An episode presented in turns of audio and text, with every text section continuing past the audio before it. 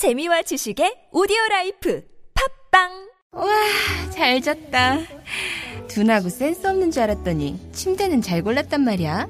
여보, 어제 온 소파도 너무 편하던데 소파는 어디 거야? 당연히 쇼엔이지. 어, 편안함을 파는 사람들 쇼엔 소파도 출시했구나. 그럼 이제 침대도 소파도 당연히 쇼엔이지. 편안한 건 다 파는 거네. 역시 쇼엔이지. 세계 최초 신개념 어린이 매트와 친환경 소파도 곧 출시됩니다. 검색창에 쇼엔이지 또는 검색창에 쇼의 조중동부터 진보 언론까지 왜 유독 문재인에게만 가혹한가?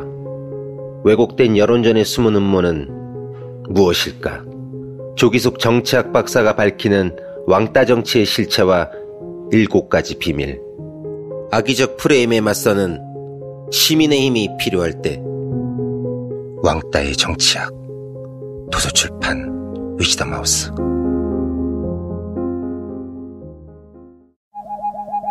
굶고 뛰고 땀 빼고 다 해봤다.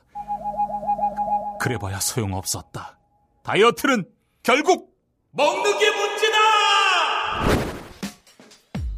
동결건조 채소와 곡물, 단백질, 그리고 효소와 비타민, 미네랄로 만든 다이어트 전용 그린 스무디로 하루 한두 끼만 바꿔 드세요. 검색창에서 비타샵을 검색해 주세요. 엄마! 가글 했는데 입에서 뭐가 나왔어! 어, 그거!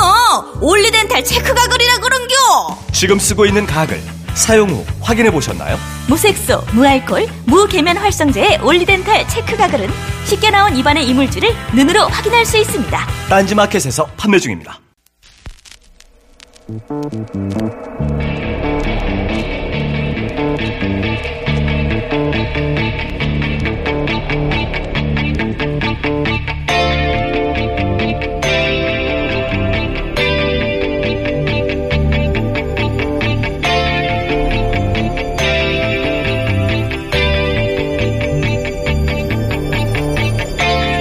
안녕하세요. 김호준입니다.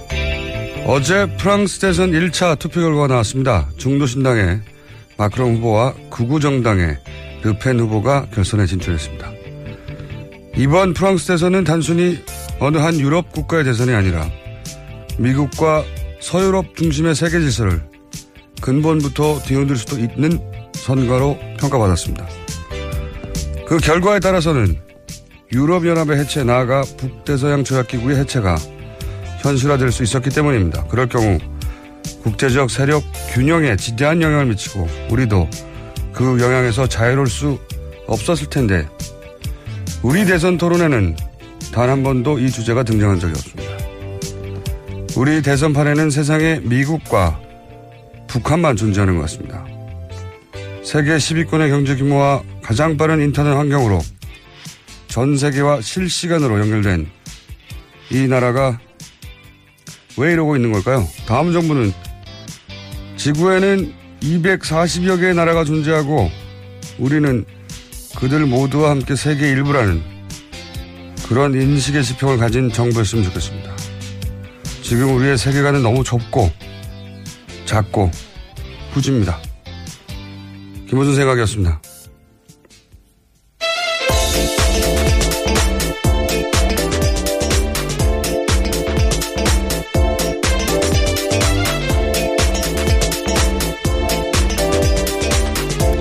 시사인의 김은지입니다. 네, 오늘 오프닝을 해보니까 평상시 정도에서 한 중간 정도의 컨디션이네요. 나쁘지 않으신 걸로. 중간 정도.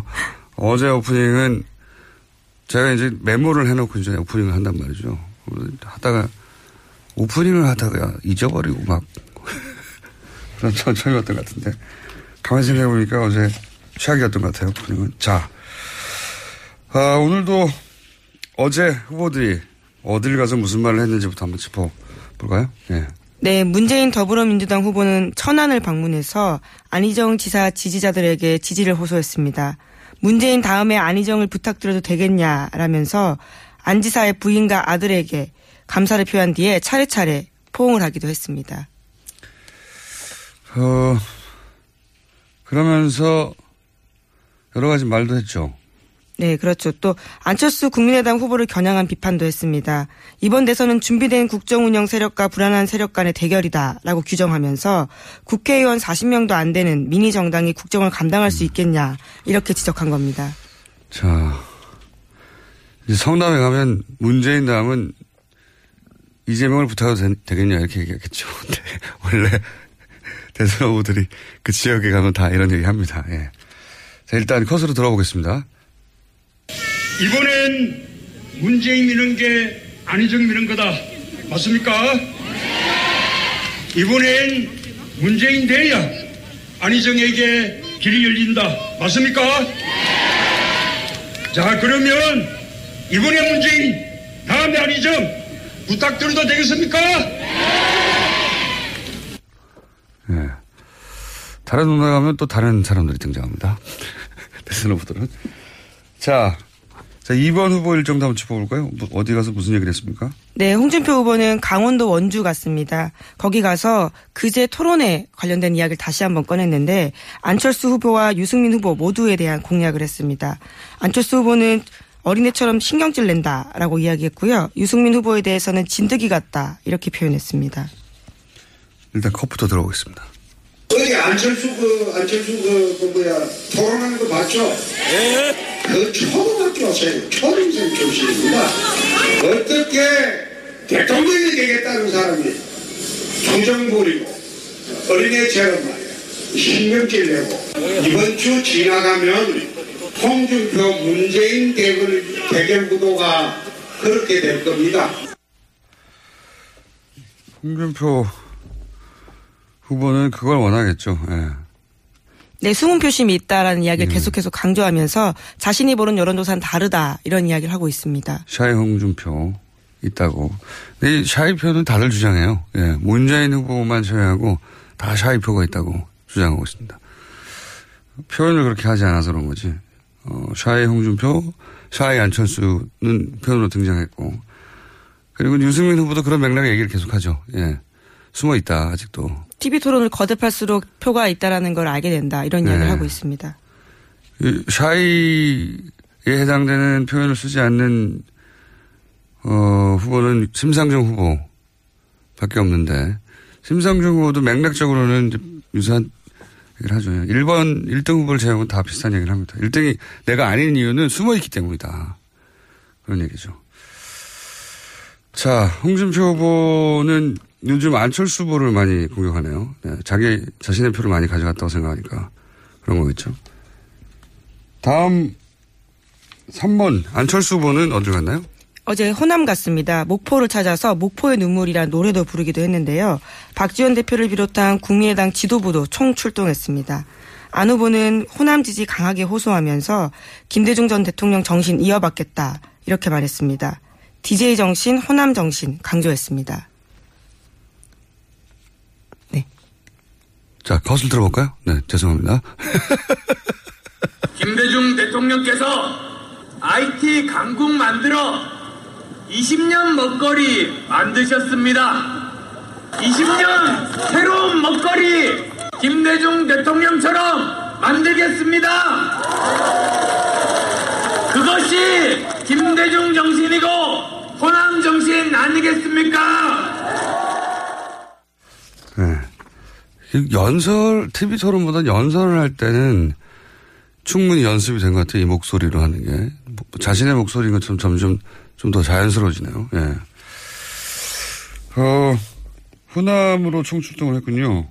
네, 공식 선거운동 시작하고 두 번째 호남행을 했습니다. 지금 이제 토론회 이후에 지지율, 지지율 발표가 된 적은 없는데, 토론 이후에 지지율이 혹시, 어, 빠질까봐 호남부터 생긴 것 같습니다. 보니까. 하여튼 목소리는 잘, 많이 자연스러웠습니다. 이 목소리에 대해서 얘기들 많이 했거든요. 토론, 그러니까 연설의 내용 이전에 거기서부터 부자연스럽다고 그랬는데 이제는 부자연스럽지는 않습니다. 보니까. 자, 호남에서 김대중 정신을 얘기했고 유승민 후보는요? 네, 유승민 후보도 강원도 찾았습니다. 그래서 안보 경제 전문가 이미지 내세우면서 지지 호소했습니다. 자신은 국회 국방위를 8년 동안 하면서 대한민국 안보 문제엔 누구보다 자신 있다. 이렇게 강조했습니다. 김정은 꼼짝 못하게 할 자신 있다 이런 이야기도 했고요. 또 평생 경제 공부해왔기 때문에 대한민국 경제 위기 극복할 근본적인 조치 취하겠다라는 이야기도 했습니다. 자, 컷을 들어보겠습니다.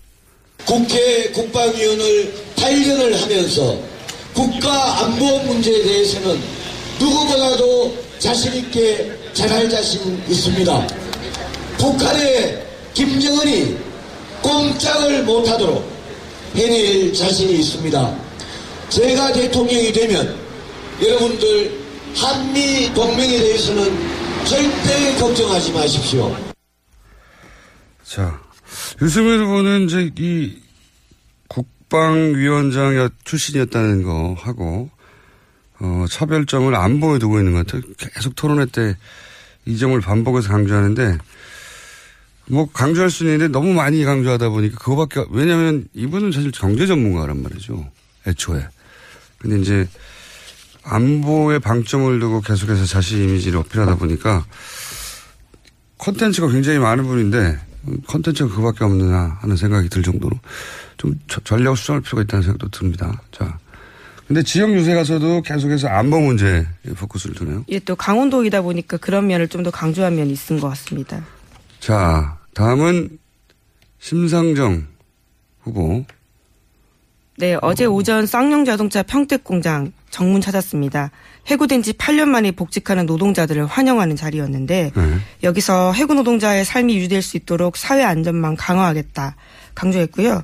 또 자신이 노동이 당당한 나라 주장하고 있는데 이렇게 곡기를 끊어가며 싸우지 않아도 되는 나라를 만들겠다라고 강조했습니다.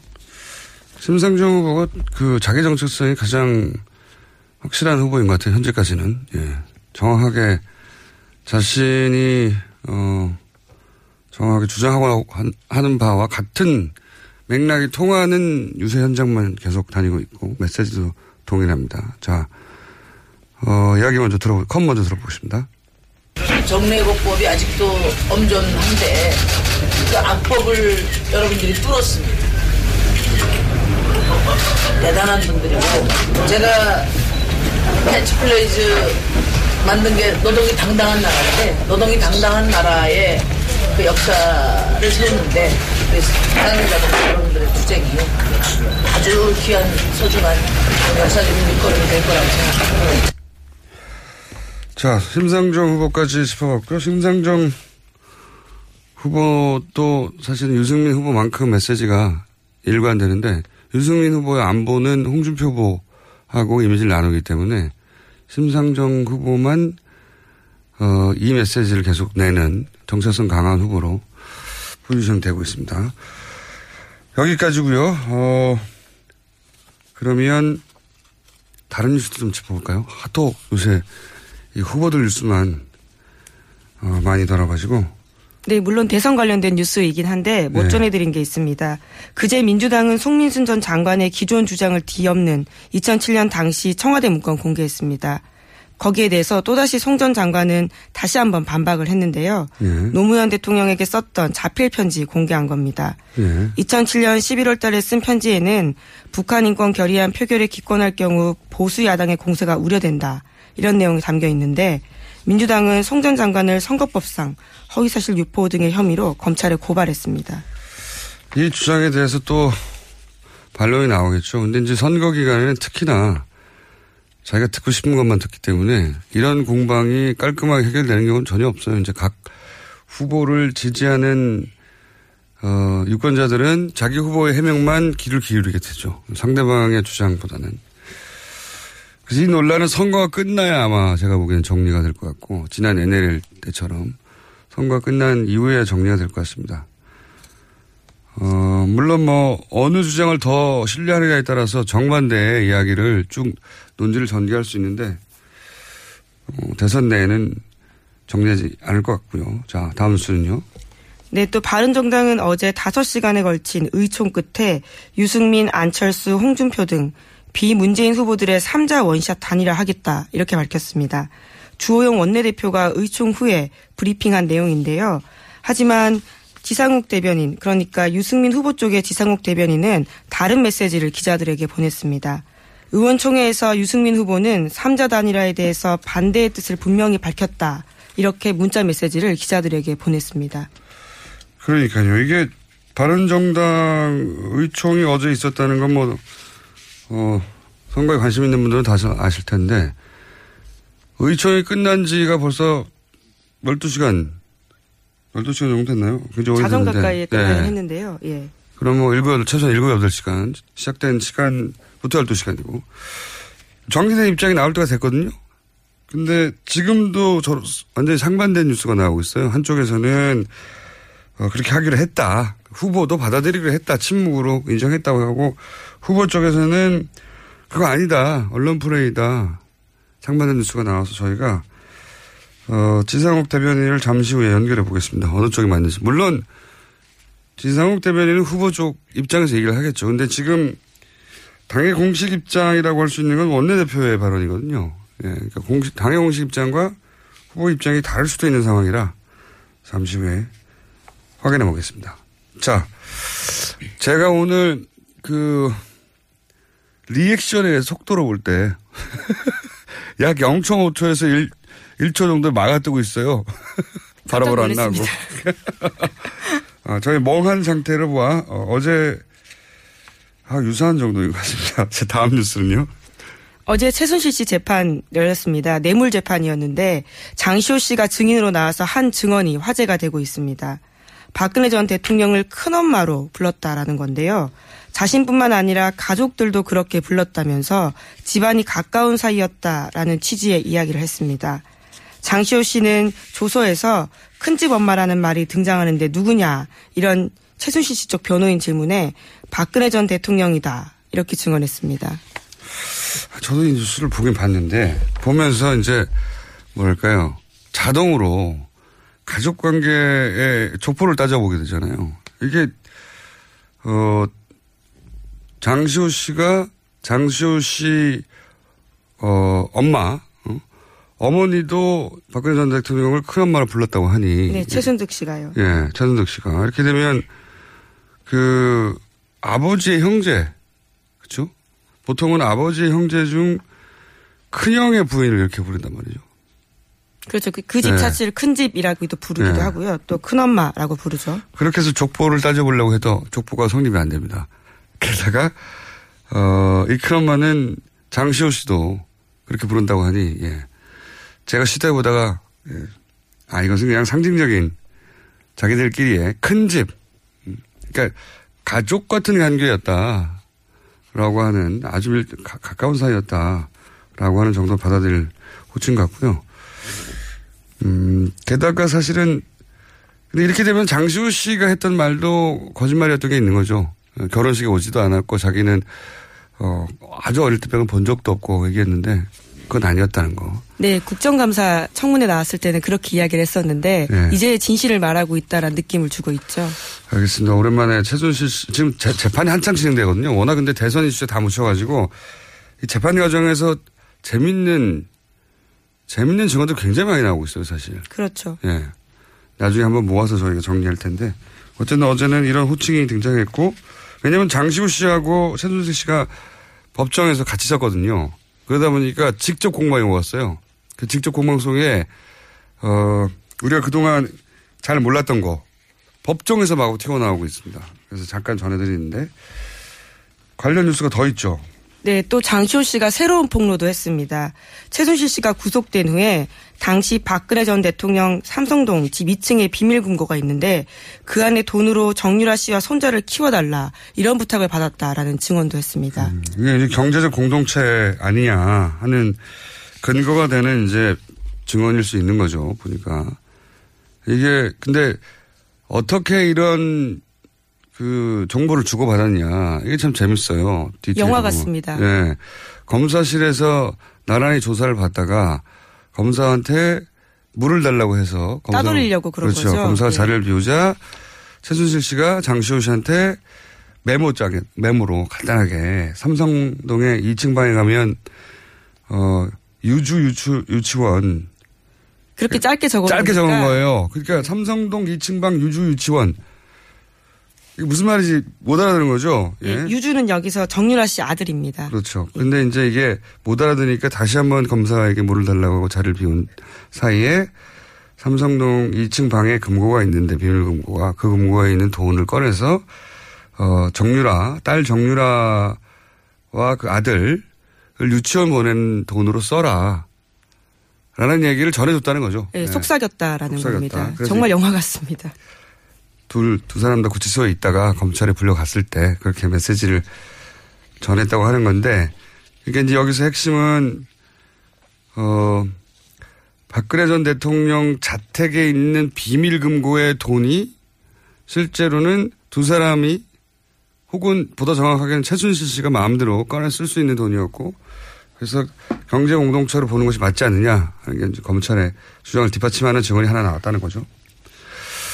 최순실 씨 다음 정권은 누가 되든 비- 최순실 씨 비자금 회수팀이 아마 가동되지 않을 수 없겠다 싶습니다. 이런 뉴스가 나올 때마다 하나 정도 더 커버하고 지나갈 수 있을 것 같습니다. 네, 오늘 아침 CBS 보도입니다. 우병우 전 민정수석의 변호인이 검찰 수사 와중에 혼자 죽지 않겠다라면서 의미심장한 말을 주변에 하고 다녔다라는 겁니다. 제가 2주 전에 첩보로 얘기했지 않습니까? 2주 전에 검찰 관계자들 만나봤더니 이런 얘기로 협박을 해서 어, 검찰 내부 휴- 분위기가 흉흉하다. 예, 그래서 어, 제대로 수사하고 제대로 기소하지 못할 것 같다라고 하는 우려가 내부에서 있었다고 했는데 실제 그렇게 된 거죠. 근데 이제 2주 지났지만 이제 그런 얘기가 잡힌 거죠. 어디 보도입니까? 네, 방금 말씀드렸는데요. CBS가 오늘 아침에 아, 보도했습니다. 보도했군요. 예.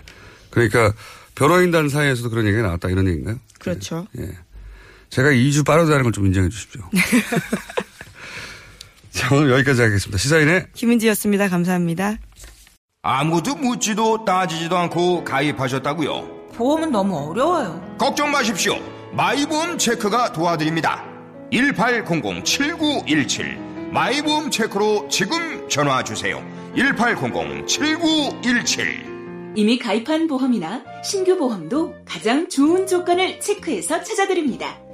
인터넷 한글 주소 마이보험.com 또는 카카오톡에서 아이디 검색 마이보험을 친구 추가하여 상담하실 수 있습니다. 똥은 싸고 다니냐? 미치도록 싸고 싶다. 빅동의 추억. 미국 장사랑! 구렁이 똥 이뻤다. 장이 살아야 내 몸이 산다. 혈중 콜레스테롤 개선과 배변 활동에 도움을 주는 건강기능식품입니다.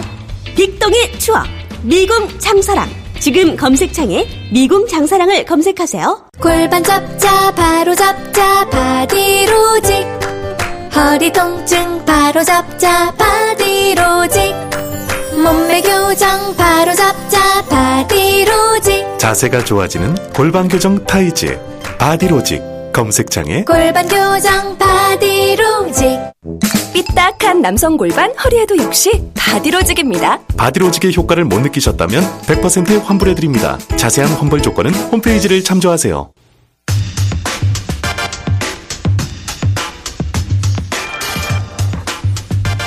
어제 바른정당에서 의원총회를 열고 5시간에 걸친 논의 끝에 유승민, 홍준표, 안철수 3자 단일화를 제안하기로 결정했다는 뉴스가 있었습니다. 그런데 유승민 후보의 입장은 좀 다른 것 같습니다. 유승민 후보 측의 입장. 유승민 후보 캠프의 지상욱 대변인 단장 연결돼 있습니다. 안녕하세요, 의원님. 네, 총수님 안녕하셨습니까? 네. 우선 이거 정리를 좀 해주셔야 될 것 같아요. 오늘 네네. 네, 아침에 나온 뉴스로는 네, 의총을 마친 뒤에 주호영 원내대표가 네, 바른 정당은 유 후보 당선을 위해 최선을 다하지만 이 좌파 집권을 막기 위해서 삼자 단일화를 포함한 모든 대책을 강구하기로 했다. 근데 여기서 중요한 문구가 후보는 그 과정을 지켜보기로 했고 어, 후보가 지켜보기로 했다는 것은 반대하지 않겠다는 뜻으로 보는 게 옳다. 이렇게 원내대표가 얘기했어요. 네. 이게 이제 정확한 후보 입장입니까? 좀 그 브리핑에 조금 허점이 있고 왜곡이 있는 것 같습니다. 정확한 입장을 좀 알려주십시오. 예. 예, 어저께 의총 사항을 보면 네. 후보가 어, 지역 일정을 어, 시간을 빼서 어, 당원들, 아, 그 당의 의원들, 동지들하고 좀 허심탄회한 의견을 듣고자 시간을 낸 자리거든요. 예.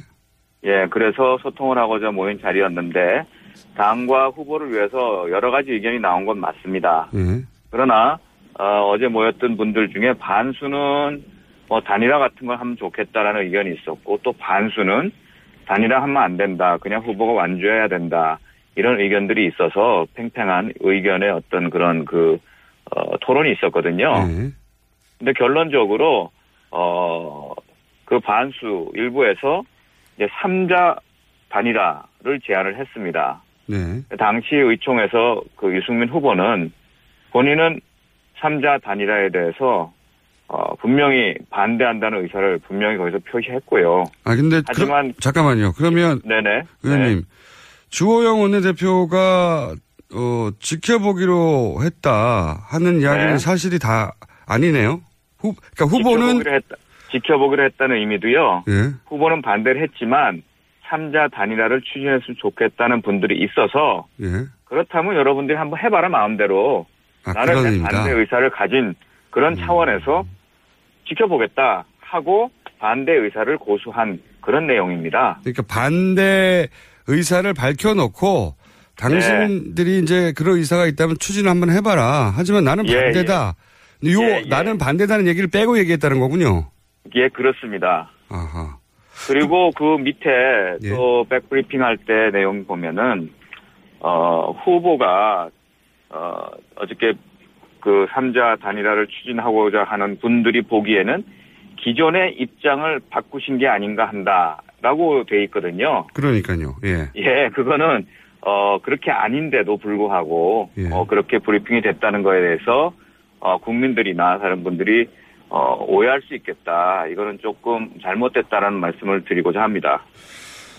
그런데 지도부가 어 원내 원내 대표면 뭐 지도부인데요. 지도부가 후보가 분명히 나는 반대한다고 뜻을 밝혔고 그럼에도 불구하고 그거를 추진하실 분이 있다면 추진 한번 해봐라 라는 정도의 멘트였다면 네.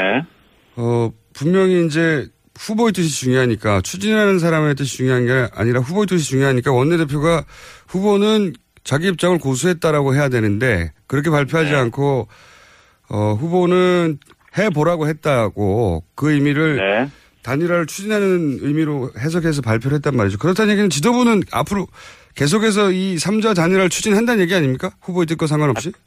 꼭 그렇지 않습니다. 지도부라고 하면 예. 지금 그 최고위도 해체돼 있고요.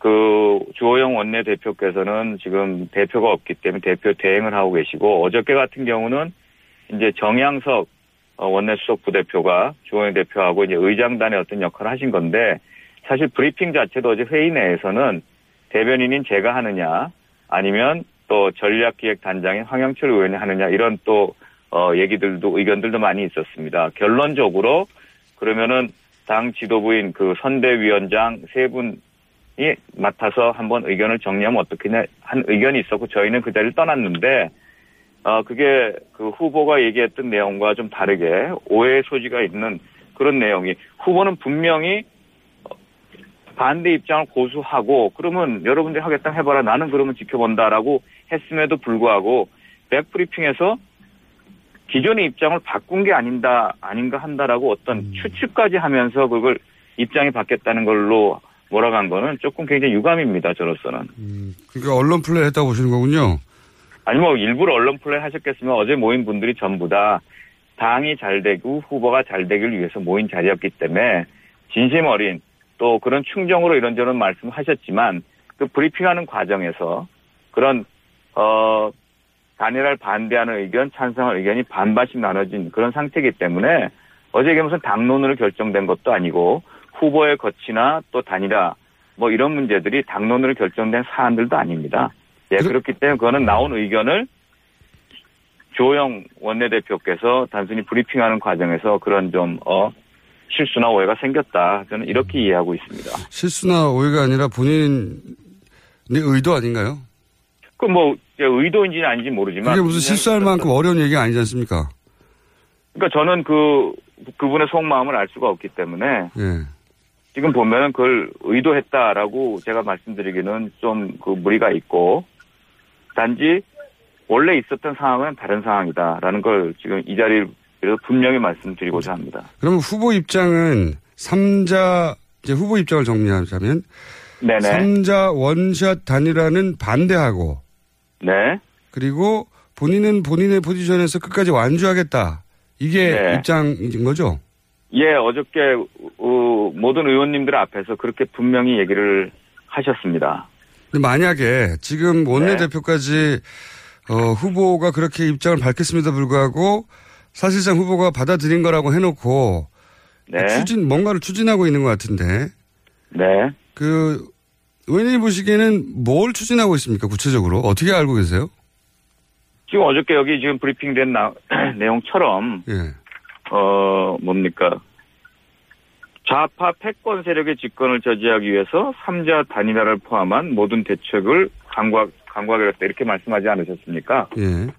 이제 그런 틀 안에서 뭔가를 해보시려고 하는 것 같은데 우리가 바른 정당을 만들고 지금 그렇게 어렵게 지금 좁고 험한 길을 가는 이유가 이 대선에서 그 일을 하기 위해서 한 것이냐 아니면 정말 새로운 지평을 여는 새로운 보수의 시대를 열기 위해서 한 것인지 조금 목적이 불분명해진 게 아니냐 하는 그런 좀 안타까움을 갖고 있습니다. 물밑에서 어떤 교감이나 접촉이 실제로 예를 들면 자유한국당과는 네. 불과 얼마 전까지만 해도 같은 당 소속이었기 때문에 예. 기본적으로 의원들끼리의 뭐 커넥션이나 뭐 전화 한 통하면 네. 얼마든지 만날 수 있지 않습니까? 그렇게 교감이 오가는 걸로 알고 계십니까 혹시? 그런 얘기 아, 들어본 적 없어요? 전혀 들은 바가 없고요. 예. 예. 그럼 바른- 전혀 그런 사실이 없습니다. 국민의당과의 이야기가 오가는 대목은 혹시 들어본 게 있으십니까? 없습니다. 그것도 없으시고. 지금 분명히 후보께서는 여러 번 TV 토론이나 인터뷰 공개 인터뷰를 통해서도 자유한국당은 홍준표 후보가 어, 형사 피고인으로 자격이 없다. 또 요번에 무슨 어, 돼지 무슨 그 무슨 사건도 어, 발생했기 때문에 사퇴해야 된다는 입장이고요. 그다음에 안철수 후보 같은 경우도 의원님 돼지 사건이라고 하니까 참 죄송합니다. 예, 뭐 참 그제 입으로 말 표현하기도 참 돼지 사건으로 요약하죠. 예, 돼지 사건. 예, 돼지 사건을 하겠습니다. 예. 그 안철수 후보 같은 경우는 후보가 여러 번 말씀드렸다시피 그러한 불법 대북 송금으로 북한 핵을 만드는 원인 제공을 한 박지원 대표와 그런 세력이 같이 있기 때문에 그 거는 연대를 할 수 없다라는 걸 분명히 여러 번 밝혔죠. 그런데 단지 지지율이 지금 많이 나오지 않고 있다고 해가지고 그런 원칙과 기준을 끼고 정치 공학적으로 뭔가 어, 연대를 한다는 것이 후보의 뜻하고는 전혀 맞지 않는다는 것을 다시 한번 말씀드립니다. 알겠습니다. 어저께 그 의총 끝나고 기사가 아, 많이 나왔는데요. 예. 그 댓글들 보면 그 늦은 밤 2시, 3시에도 후보 힘내라. 이건 말도 안 된다. 어떻게 그렇게 바른정당이 탄생한 정당이 아닌데 그렇게 구태한 정치 어떤 공학적인 어, 그런 어, 모습을 보이느냐 하고 비난의 그런 목소리들이 굉장히 많더군요. 그 유승민 후보에 대한 지부, 지지 여부와는 상관없이 또 사실은 이미 선출된 후보를 당이 흔든다는 것에 대해서 어, 부당하다고 생각하는 일반인들이 많죠. 예. 그게 이제 네, 그렇습니다. 왜냐, 왜냐면, 그, 어, 바른정당이 경선을 할 때 배틀 토론을 도입하고 또 각 지구별로, 지역별로 선거인단을 구성해서 국민 참여시키고 당원들이 함께 뽑은 정말 민주적 절차성을 지킨 정당성 있는 후보거든요. 그렇게 뽑아놓고 거기에 모두 참여해놓고 지금 당 지지율이 몇 프로입니까? 후보가 한 3%에서 4점 몇 프로 이렇게 그 여론조사마다 좀 차이가 있지만 왔다 갔다 하는데 당 지지율도 4% 5%거든요. 당 지지율이 20% 30% 되는데 후보가 3, 4%라면 그런 비난을 받을 수 있다고 저도 봅니다만 이건 우리 모두의 책임이고 좀 더 힘을 합쳐서 뛰어야 될 문제인데 단지 후보의 지지율에 책임을 돌리고 좀 흔드는 모습 아니냐 저는 이렇게 판단하고 있습니다. 지금 이렇게 되면은 그 의원님들의 협조를 구하게 동료 의원들이 사실 지역에서 유세할 때 협조해주고 해야 지역 조직도 움직이고 하는데 그러한 유세 과정에서 협조는 원활하게 받고 계십니까? 이승민 후보가? 지금 여기 지금 뭐 그동안은 보면은 어, 도와주시는 분들을 저희가 어차피 이제 신생 정당이고 각 지역구가 정비되질 않았습니다. 하지만 지난번에 우리 재보궐선거 어, 4, 4.13인가에 재보궐선거 했을 때 보면은 심지어는 조직위원장이 없는 대구 달석을 또 천안을 같은 데는 27%또 30%가 넘는 하지만 무소속 후보와 같은 분들도 그 지지율을 받았거든요. 물론 낙선했습니다만 거기서 희망을 본 거고 저희는 싹을 돋아서 물을 주고 모내게 하고 태양 광선을 쬐주면 머지않아 알곡을 추수할 수 있는 그런 기회를 만들어가고 있는데 지금 이 상황에서 너무 급하게 알곡을 좀 찾고 있는 게 아니냐 욕심이 아닌가 하는 그런 마음을 갖고요. 지금 그동안 많은 분들이 도와주셨고 앞으로도 도와주실 거라 보고요. 어제 브리핑한 내용을 보시더라도 어 유승민 후보의 당선을 최선을 다한다 이렇게 규정져 넣지 않, 않았습니까? 그렇다면 어, 대부분의 당의 의원님들 또 원외 당의 위원장님들께서 어, 유승민 후보의 당선을 위해서 최선을 다해 주실 거라고 저는 기대하고 믿고 있습니다. 그게 또 어, 정도죠. 네. 믿고 계시지만 아직 그렇게 되고 있지는 않죠. 뭐 이제 지켜봐야겠지만 예, 뭐안 되는 부분도 있습니다만 또 열심히 도와주는 분들도 많이 계십니다. 그런데 이제 현실적으로 이런 고민들과 걱정들은 있지 않습니까? 그러니까 국회의원들이야 3년 후에 총선이 있기 때문에 어, 좀 여유가 있지만 당장 내년에 지방선거가 있는 시의원들, 구의원들은 이렇게 당 지지율이 안 나고 후보 지지율이 안 나온 채 대선이 끝나고 나면 네. 어, 본인들의 자리가 위태로우니까요. 다음 지선에서 네. 하보 조직이 흔들리는 부분에 대해서는 어떻게 해결합니까? 어, 지금 대선이 이제 5월 9일날 끝나면 내년 지방선거는 이제 1년 하고 한, 한 13개월 정도 남은 기간이 남아있거든요. 예, 그래서 당장 지금 눈앞에 있는 대선의 움직임만 보고 할 것이 아니라 대선 결과에 따라서 국민의 민심이 어디로 흘러갈 것인지 정말 새로운 씨를 뿌려서 새로운 보수의 지평을 여는 새로운 질서를 여는 대한민국의 자세를 그 가치를 누가 더 추구하고 있는지에 따라서 국민들의 민심은 바뀔 거라고 생각하고요. 국민들이 식상한 정치 공학적인 권력 나누기나 야합보다는 정말 민심의 선택, 민심의 공간을 차지하는 세력이 누구인지 그건 앞으로 1년 후에는 많이 달라, 달라질 것이다. 거기에 따라서 지역에 있는 기반들도 많이 재편이 될 것이다. 이렇게 생각하고 있습니다. 알겠습니다. 마지막으로 다시 한 번만 입장 확인을 해보자면 원샷 3자 단이라도 반대하고 홍준표 후보나 안철수 후보의 2자 단이라도 반대하며 사퇴도 거부하고 완주한다. 이것이 공식 입장이다. 이건 거죠. 후보의. 네, 네 어저께 그 시간까지의 유승민 후보의 입장은 그거였습니다. 계속 그 입장을 견지해 오셨습니다. 알겠습니다. 오늘 말씀 감사합니다. 네, 청수님 고맙습니다. 네, 지금까지 바른정당 유승민 후보 캠프의 지상욱 대변인 단장이었습니다.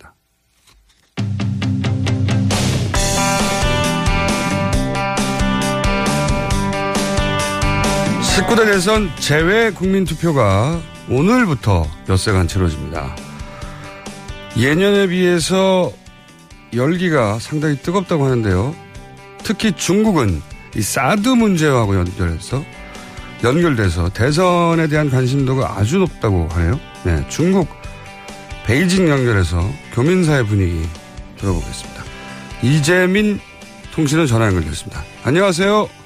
안녕하십니까 베이징입니다. 네, 굉장히 안정된 목소리가 지난번에 한번 저희가 통했지만 프로의 향기가 나는.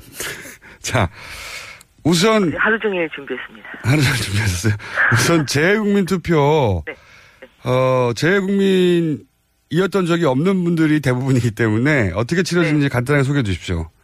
네, 일단 재외 국민 투표라는 이름에서 보듯이요, 아, 한국에 있지 않고 지금 외국에 있는 국민들이 투표를 할 수 있게 하는 그런 제도라고 하겠습니다. 예. 오늘 3, 오늘부터 30일까지 엿새간 재외선거관리위원회가 지정하는 기간에요.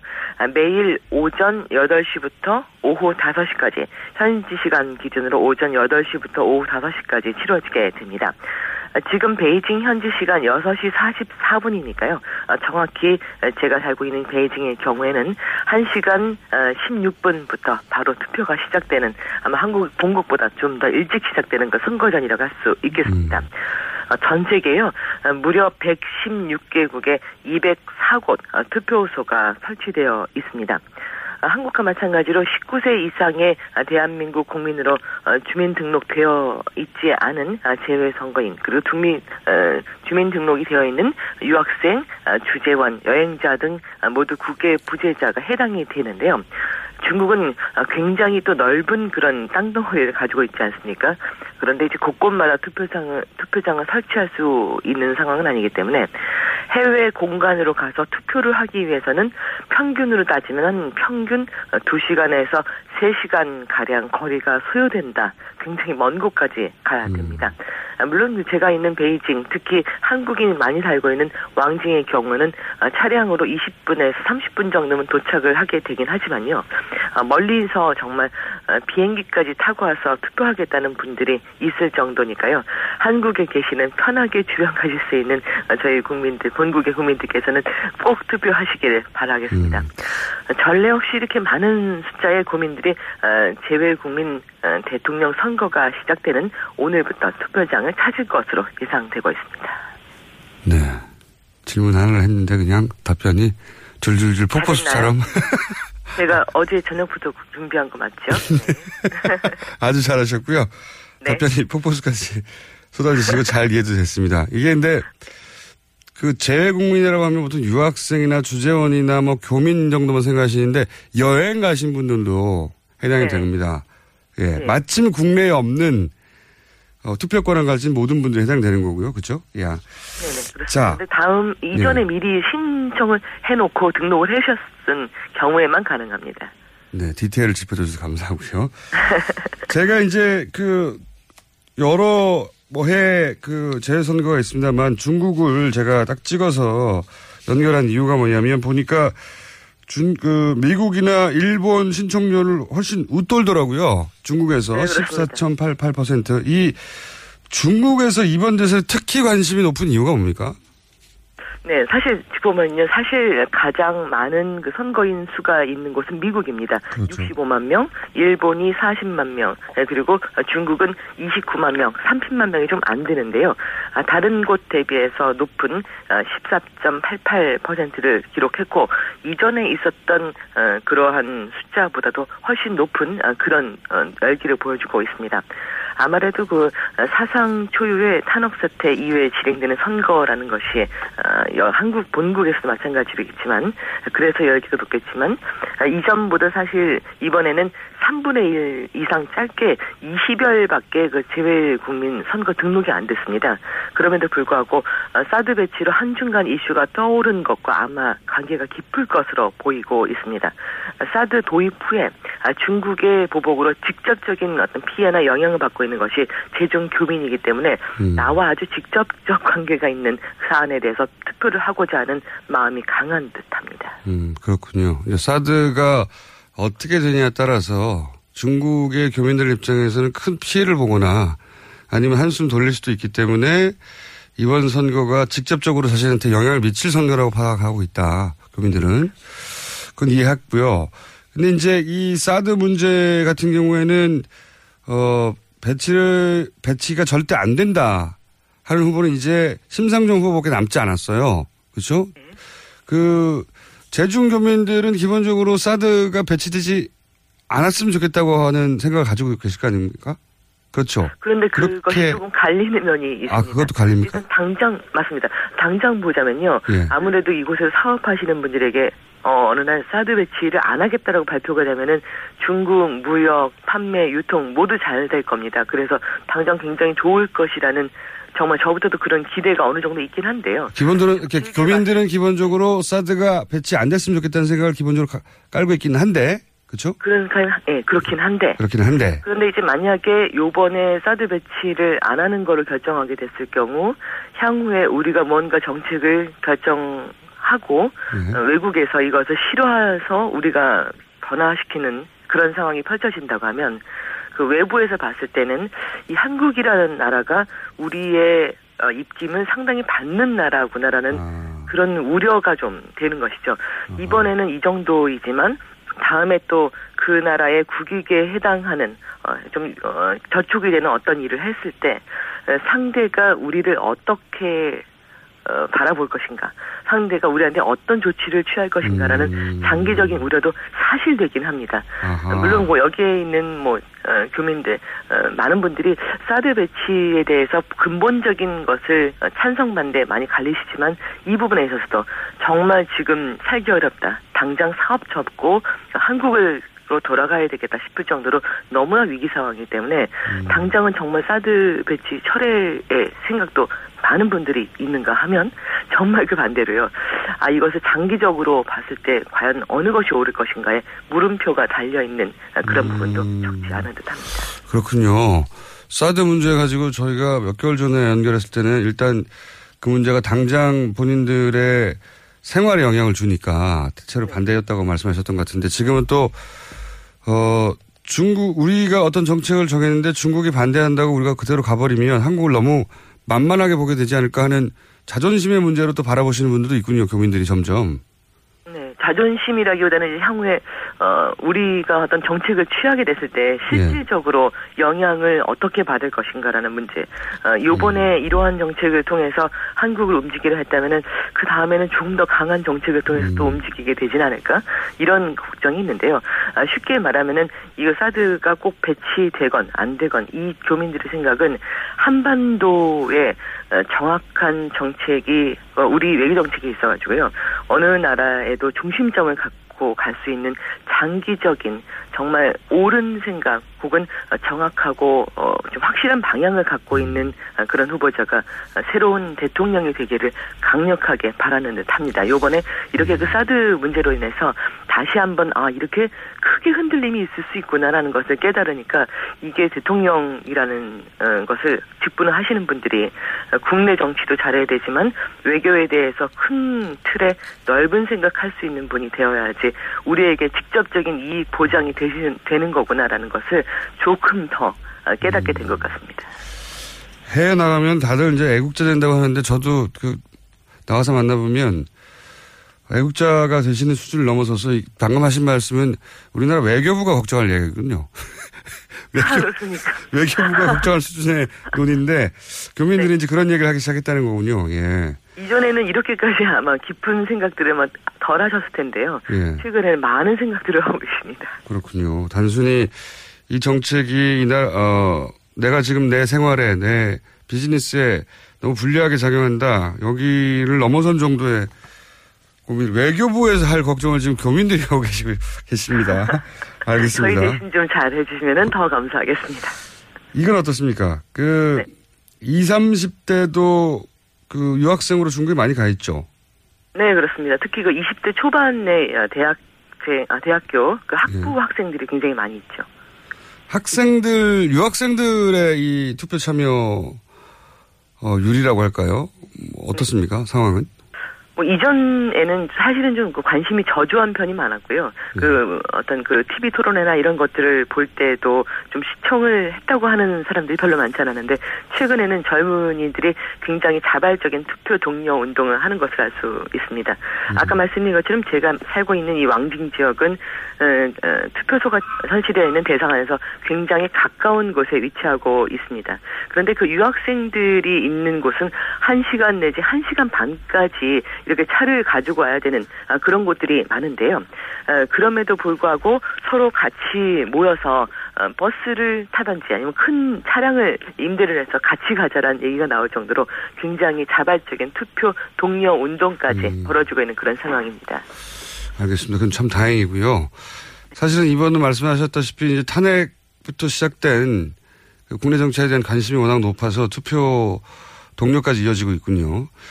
그 시간이 거의 다 됐는데 TV 토론들도 다들 보시나요? 어, 보고 있습니다. 네, 여기서 인터넷에 접속해서요, 뭐, 예. 다시 보기도 할 수도 있고, 또 생방송으로 볼수 있는 그런 것이기 때문에 TV 토론을 많이 보고 있습니다. 그렇군요. TV 토론을 보고 나서 교민들끼리 따로 교민들 커뮤니티나 교민들 모임에서 토론에 대한 품평도 하고 하고 그럽니까? 어, 그렇습니다. 누가 제일 잘했다, 뭐, 1, 2, 3등을 매기시도 하고요. 예. 어, 어떤 사람들은 굉장히 필요 없는 말을 했다, 어, 떤 사람의 주장은 좀 괜찮았다, 이런 얘기들을 하기도 하죠. 전 세계 마찬가지군요. 자, 오늘 말씀 감사하고요. 제가 그 저희 게시판이 있는데 여기에 굉장히 어, 공감 가는 문자가 하나 왔어요. 백지연 앵커와 박영선 의원을 섞어놓은 것 같다. 오늘 말씀 감사합니다. 감사합니다. 배징이었습니다. 네, 베이징 이재민 통신원이었습니다. 김호준입니다. 3부에서 뵙겠습니다.